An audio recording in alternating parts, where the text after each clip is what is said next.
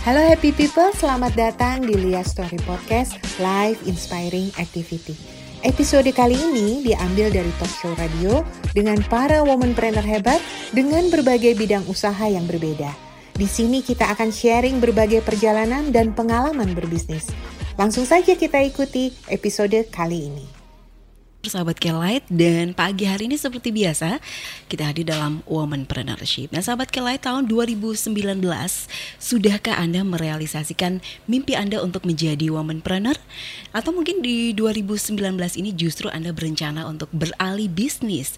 Namun bagaimana memulainya? Saat ini di Womanpreneurship edisi hari ini telah hadir ada Teh Ai dengan bisnis craftnya.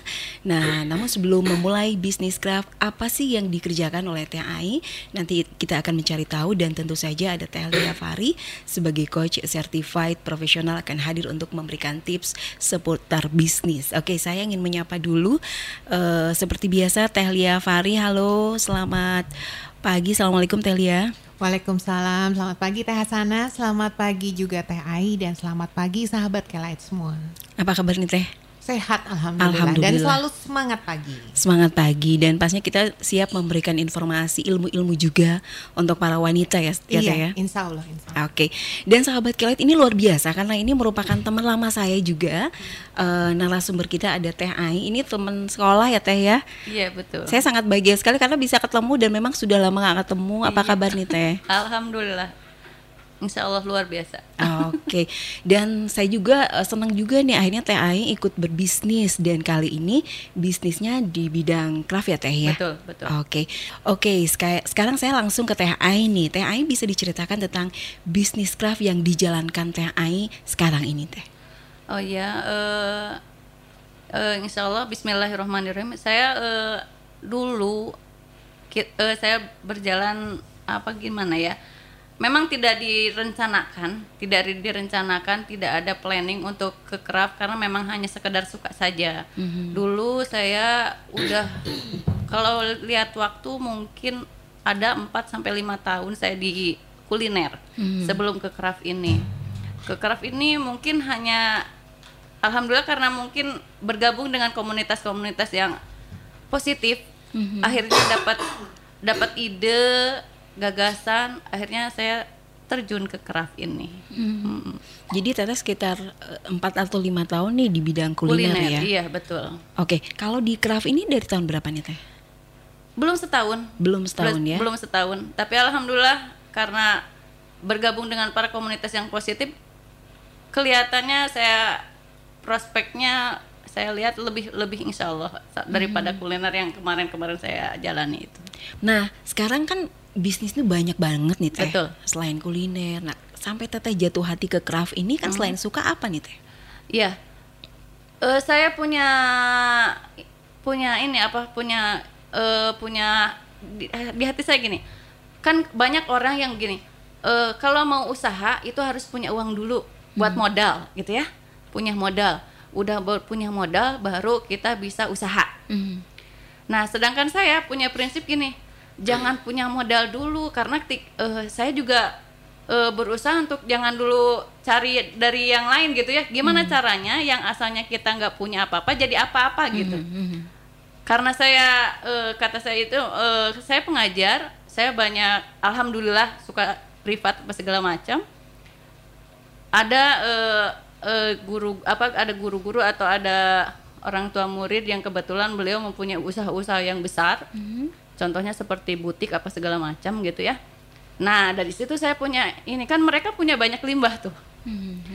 Dan e, insya Allah kan yang namanya butik kan limbahnya bagus-bagus gitu ya hasil hasil mereka gitu. Nah saya memanfaatkan itu gitu. Nah kenapa saya kenapa saya nggak memanfaatkan itu gitu? Akhirnya saya e, kerjasama saya e, minta bantuannya akhirnya mereka e, positif mereka memberi.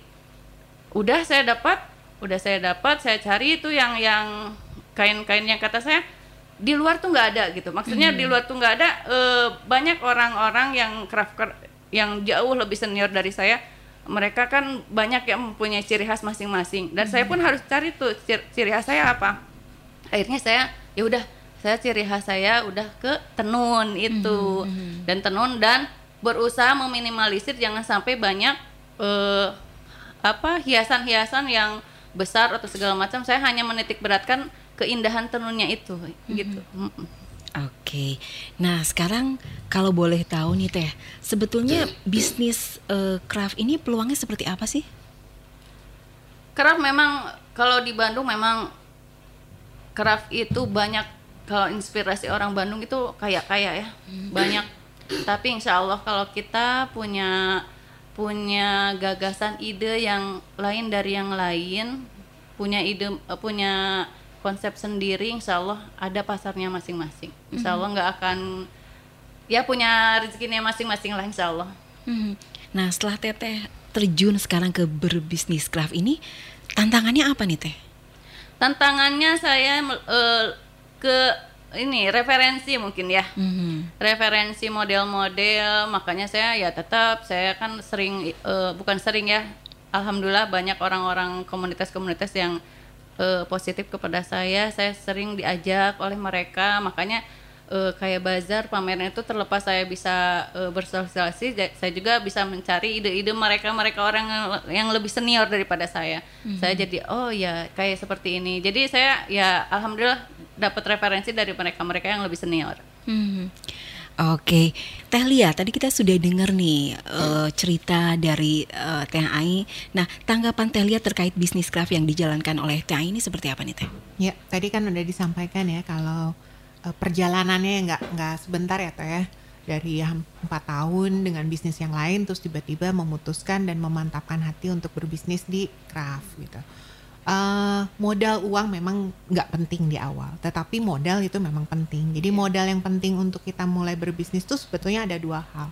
Yang pertama nawa itu atau niat ya, karena nggak mungkin kita mau berbisnis kalau kita memang setengah hati. Terus kemudian yang kedua modal skills atau kemampuan.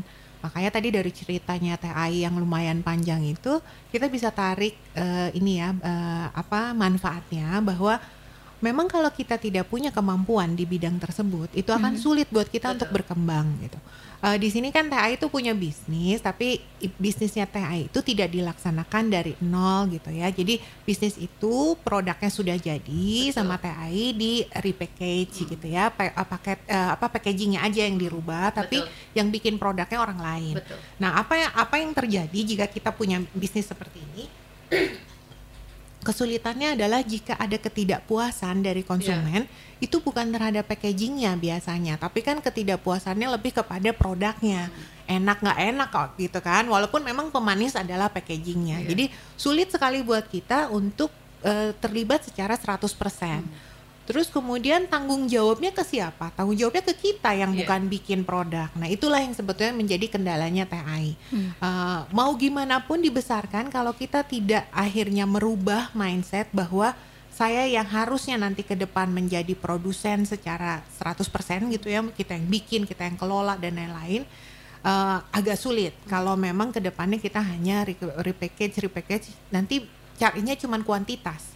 Jadi kuantitasnya aja dibanyakin gitu ya, tetapi ya costnya juga akan semakin besar karena ada ongkos sumber daya dan lain-lain yang harus kita bayar. Nah itulah yang akhirnya TAI memutuskan ya udahlah kayaknya ini nggak bisa. Tapi kalau akhirnya mutusin mau pindah ke bisnis yang craft itu juga agak sulit kalau mengulang hal yang sama gitu ya, sama-sama nggak bisa ngerjain, sama-sama ngandelin tenaga orang lain. Iya. Makanya oleh karena itu di sini TAI juga harus memantapkan hati dan mau mulai belajar. Belajar akhirnya kan Teteh belajar ini ya, eh, bikin sendiri. Iya. Karena dengan bikin sendiri kita akan tahu sejauh mana sebetulnya kemampuan kita di bidang ini. Terus yang kedua bukan hanya secara skills bikinnya, tetapi ide, Ya. eh, kreativitas, inovasinya juga harus terus digali. Karena yang namanya bisnis pasti selalu ada kesulitan. Nah, yang harus yang harus dimantapkan juga yang jadi modal adalah jangan jangan sampai nanti ada kesulitan sedikit terus kita pindah lagi. Kesulitan Iya. sedikit pindah lagi gitu ya.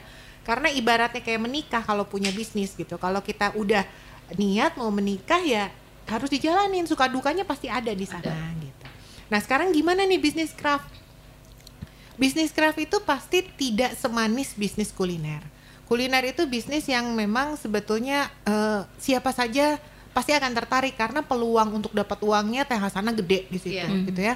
Jadi ibaratnya cuman ganti packaging aja kita bisa pasti dapat untung gede sebenarnya, tetapi ini bisnis yang mau sekejap mata atau mau pengen jadi bisnis jangka panjang itu kan yang sulit. Nah bisnis craft itu bisnis yang harus dibina. Jadi betul-betul yang dibina tuh dirinya kita untuk belajar gitu. Itu itu aja udah makan waktu. Iya. Gitu. Terus kemudian kemampuannya Teh Ai bikin dengan hasil yang sekarang dibawa. Kalau Teh Ai ngajarin ke saya, saya jadi sumber dayanya belum tentu loh hasilnya sama. Itu juga akan jadi beban juga nanti ke depannya. Tapi di sini ada satu kelebihan dibandingkan kuliner, memang eh saingannya tidak terlalu banyak gitu ya. Apalagi tadi udah uniquenessnya apa sih? Saya maunya di kain tenun. Ini masih jarang. Tetapi memang ini harus digali terus karena saya yakin banget pendengar sahabat Kelight semua juga nanti pasti keidean tuh dari kita Mhm, ngobrol kan. mhm. Eh kain tenun ya oke juga ya. Terus kemudian sahabat Kelight juga punya kreativitas yang jauh lebih bagus juga. Kemungkinan nanti akan ada yang Iya. jalanin. Jadi memang harus terus digali. Peluangnya besar apalagi ini sahabat Kelight nggak bisa lihat kali ya Mhm, Teh Hasanah. mhm, Ini mhm. dibawa tuh lucu-lucu banget Mhm, gitu ya. mhm. Dan kebetulan saya hari ini pakai baju warna hijau dan ini entah kenapa ini kalungnya banyak banget yang warnanya hijau gitu ya. Jadi Udah feeling teh. jadi saya tuh langsung jatuh hati kan, oh ini matching kayaknya. Terus saya langsung mau copotin kalung. Karena eh, ini craftnya khusus di kalung teh. Atau Enggak, eh, ada gelang. Kalau gelang biasa eh, saya biasanya di sutra. Hmm. Eh, kalau gelang terus bros gitu. Ya aksesoris ya. ya. betul. Nah aksesoris itu kan pasti nanti eh, konsumennya perempuan. betul. Nah, kalau beli makanan pasti ketika datangnya lapar, gitu ya Mhm, karena, mhm. karena butuh tadi butuh apa kita cemilan lah istilahnya. Tapi kalau aksesoris itu nggak ngomongin satu, kalau udah pakai kalung kurang lengkap kalau nggak pakai gelang. Mhm, Terus mhm. eh saya udah pakai kalung pakai gelang, aduh masa sih bros kerudungnya nggak matching gitu ya teh ya. Jadi memang kesempatan untuk memperluas pasar ini juga menjadi besar teh Hasanah. Mhm. Iya. Nah, Teh, ini kan Teh ini sudah mulai eh, apa ya beralih bisnis tadi dari Hmm. kuliner ke craft. Nah, Teh, kalau tanda-tanda kita harus beralih ke bisnis lain itu apa nih, Teh? Oke, sebenarnya di dalam bisnis tuh ada pantangan nih. Ya, jadi kalau kita punya bisnis, yang harus dirubah itu bukan tujuannya loh, tetapi rencananya. Bisnis plannya, rencananya itu yang harus dirubah. Jadi kalau sekarang eh, kita sedang melaksanakan bisnis terus tiba-tiba merubah itu sebetulnya satu satu jalan yang tidak disarankan. Mhm. Dalam artian itu betul-betul akan menjadi cost yang sangat besar karena kita merubah semua 100% biaya SDM kalau udah lima tahun kan nggak bisa SDM kuliner tiba-tiba jadi SDM craft gitu Iya, kan ya iya. terus kemudian eh, aset kita punya aset apa aja kan asetnya itu nggak bisa diganti makanya kalau mau berubah biasanya kuliner ke kuliner terus nanti memang craft dan eh, aksesoris ke aksesoris karena aset itu masih bisa kita pergunakan Mhm. tapi kalau di kasusnya TAI karena TAI menyadari setelah sekian lama bahwa Hmm. dia tidak punya kemampuan secara khusus. Mhm. Nah, kalau memang eh, pelaku bisnis sudah mengakui hal itu, itu ada baiknya memang dia merubah bisnis atau memindahkan eh, bisnis utamanya. Mhm. Bisa jadi sebetulnya bisnis kulinernya tetap dijalankan, Iya. tetapi bukan sebagai bisnis utama. Hmm. Betul. Dalam artian eh, pelanggan udah ada nih Iya. gitu ya. Terus eh, yang bikin juga udah ada. Justru niatan saya, misalkan saya mau jadi sosiopreneur membantu hanya menjual dengan harga yang tidak terlalu tinggi, dengan packaging yang lumayan lebih bagus karena udah ada izin dan lain-lain gitu. Nah itu itu bisa jadi, tetapi sangat tidak disarankan sebetulnya. Oleh karena itu tadi juga kalau TAI sekarang sudah memutuskan bisnis craft, jangan pindah lagi nanti teh ke bisnis kuliner atau nanti pindah lagi ke bisnis yang lain. Tetapi sekarang di, dimantapkan ke mana aja nih sebetulnya pengembangan atau diferensiasi produk saya. Karena yang disarankan di dalam bisnis memperbanyak diferensiasi produk. Mhm. Jadi tadinya bikin kalung, udah jago bikin kalung, bikin gelang, udah jago bikin gelang terus bikin bros. Hmm. Udah gitu tasnya gitu ya. eh, clutch segala macam. Nah, itu itu boleh. Gitu. Jadi eh, sangat disarankan karena itu satu sama lain saling melengkapi. Tetapi kalau ber- merubah bisnis yang 100% sama sekali berbeda gitu, apalagi dari sini terus tiba-tiba punya ya, bisnisnya misalkan jadi eh, jualan semen, jualan apa gitu ya ya. Nah, kayaknya kejauhan itu. Jadi itu jangan gitu ya karena eh, ya itu uh, akan berat lagi betul-betul kita uh, belajar lagi dari nol nanti mengumpulkan uh, apa kemampuan juga tidak butuh waktu yang banyak ya. Hmm.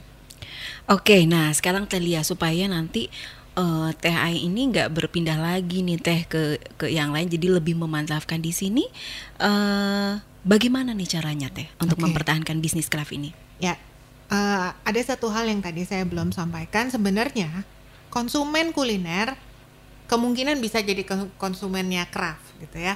Karena biasanya yang beli kuliner juga mah mamah mamanya ibu-ibunya gitu. Dan kebutuhannya berbeda ya. Yang tadinya beli buat konsum uh, makanan misalkan ini adalah untuk kebutuhan dia fashion. Jadi sebetulnya ketika pindah memang tidak 100% kita kehilangan konsumen tetapi kebutuhan konsumen yang beda gitu. Nah, itu yang harus dibina. Nah, sekarang gimana sih biar saya bisnis ini bisa long lasting atau bisnisnya bisa jangka panjang. Bisnis ini bisa menjadi warisan untuk anak cucu saya gitu ya. Bisnis ini nggak akan mati karena kain tenun udah habis saya pakai gitu ya. Uh, oleh karena itu sebetulnya jangan berhenti belajar. Yang pasti belajar apa sih? Belajar untuk memperbaiki kualitas dari uh, produk. Karena yang namanya aksesoris itu orang melihat kualitas dari produk. Bukan hanya sekedar eh cantik, tetapi kualitas itu apa daya tahannya lama, terus secara uh, dilihat orang juga rapi gitu ya. Terus kemudian uh, apa secara model juga tidak sama pasaran seperti yang lain gitu. itu butuh skills banget jadi memang sangat personal touch gitu ya saya bilangin jadi kalau misalkan TAI ini akan menjadi berat karena mampu membuat berapa banyak dalam satu hari dengan kualitas terbaik nah itu hanya TAI-nya doang nanti kalau TAI udah mampu seberapa mampu TAI bisa menurunkan ilmu ini terhadap orang lain dengan kualitas yang sama itu juga jadi PR Nanti kalau orang lain sudah, sekarang seberapa banyak konsumen yang memang membutuhkan aksesoris dengan kualitas terbaik dari saya gitu. Hmm. Nah, itu pertanyaan itu akan akan jadi kayak siklus gitu, sambung menyambung. Nah, itulah yang harus uh, terus dijawab, coba dijawab, coba diperbaiki dan coba dilakukan oleh si pelaku bisnis. Karena kalau uh, ketika misalkan ada kendala, aduh saya cuma mampu 10, udah nggak bisa lagi, terus besok berhenti. Ya udah akan sulit. Tetapi kalau aduh saya cuma mampu 10 berarti nggak bisa saya kerjain sendiri. Berarti sekarang harus bikin apa? Tadi kan Teh Ai bilang uh, suka bikin pelatih eh, apa ngajar. Nah, sekarang ngajarnya menjadi ngajarin gimana sih bikin kalung. Nanti dari hasil orang-orang yang bikin craft bisa diseleksi. Oh, ini bagus nih, ini bagus. Hmm. Ini bisa jadi perpanjangan tangan saya. Hmm. Ini nanti diajakin jadi mitra. Jadi mereka nanti selain dapat honor, mereka juga akan menjadi mitra di dalam berbisnis. Oke, terima kasih Teh Lia. Teh Lia ini sebetulnya waktunya sudah habis juga nih Teh. Hmm. Terakhir nih Teh, tips berbisnis dari Teh Lia apa nih Teh? Ya, uh, tips berbisnis ya buat Teh Ai dan buat rekan-rekan yang mau memulai bisnis atau lagi mikir nih sekarang aduh pengen ganti bisnis gitu. Mm -hmm. Jadi uh, berbisnis yang baik itu adalah memulai bisnis dari apa yang kita suka dan yang kita mampu jangan hanya memandang di luar sana orang telah berhasil dengan bisnis yang lagi tren karena sesuatu yang tren itu belum tentu kita mampu atau kita uh, mempunyai skills untuk melakukan itu. Jadi yang paling penting uh, skills yang kita punya itu diperdalam, itu diperkuat, menjadikan itu kekuatan dan keunikan di dalam menjalankan bisnis. Mm -hmm. Oke, okay. ya Teh Lia terima kasih Teh sudah hadir kembali dan ketemu lagi di tahun ini ya Teh ya. Iya, Mudah-mudahan karir Teh makin sukses, Amin. makin berkah. Amin. Juga untuk Teh Ai terima kasih sudah hadir di studio kami dan uh, mudah-mudahan uh, bisnisnya ke depan makin lancar Amin. ya Teh ya, Amin. makin Amin. berkembang. Amin. Ya. Oke, okay. sahabat Kelight kita akhir perbincangan kita dalam momen Preneurship edisi hari ini hari Senin 7 Januari 2019. Oke happy people, tadi sudah kita ikuti episode seru dan pengalaman menarik dari salah satu woman trainer hebat. Jangan lupa untuk hidup bahagia dengan selalu berbagi manfaat untuk semua orang. Semangat berbagi, berbagilah melalui kebaikan.